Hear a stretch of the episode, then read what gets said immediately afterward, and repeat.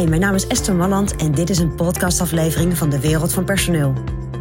In mijn podcast deel ik graag mijn ideeën met je om op een slimme en simpele manier met je personeel om te gaan.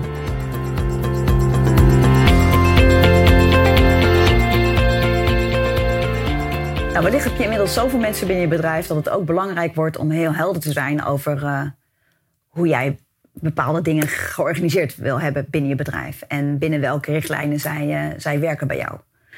Nou heb je natuurlijk met medewerkers sowieso een arbeidsovereenkomst. En daarin staan eigenlijk de belangrijkste zaken die, uh, die je hebt afgesproken over, over jullie werkrelatie.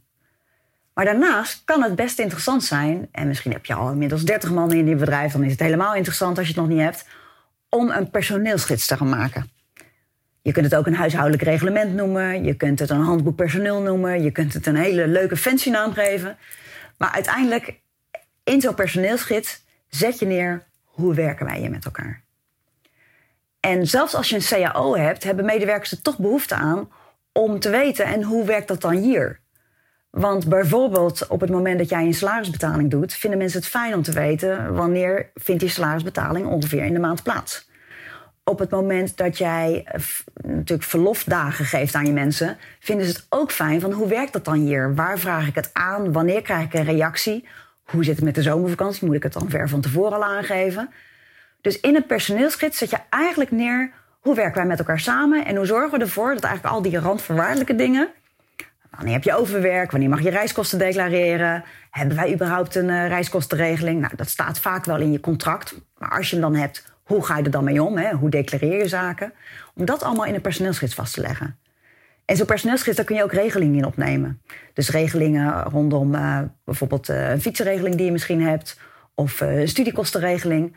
Nou, al dat soort dingen kan je daarin opnemen. Die hoef je dan niet in al die contracten te herhalen.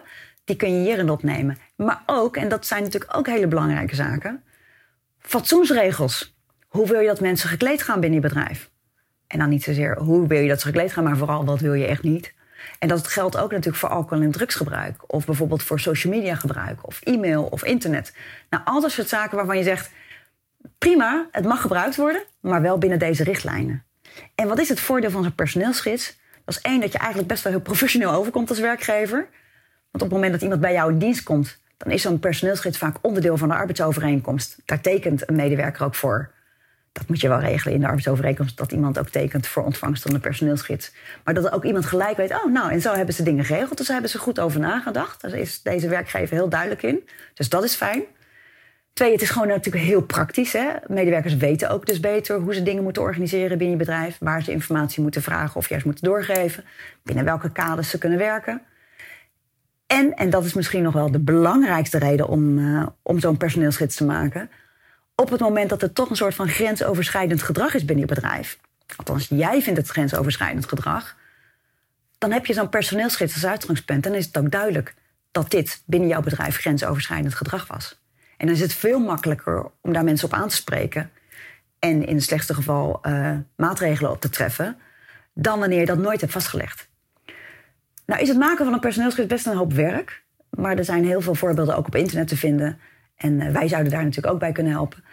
Maar denk er goed over na of het geen tijd is, als je hem nog niet hebt, om een goede personeelsgids voor je medewerkers te maken. Dat levert op, op een aantal punten levert dat goed op. En uh, uiteindelijk brengt dat rust in je bedrijf, brengt dat duidelijkheid in je bedrijf. En uh, ben je nog duidelijker over: zo werken wij met elkaar. Nou, dat is mijn persoonlijk advies vanuit De Wereld van Personeel.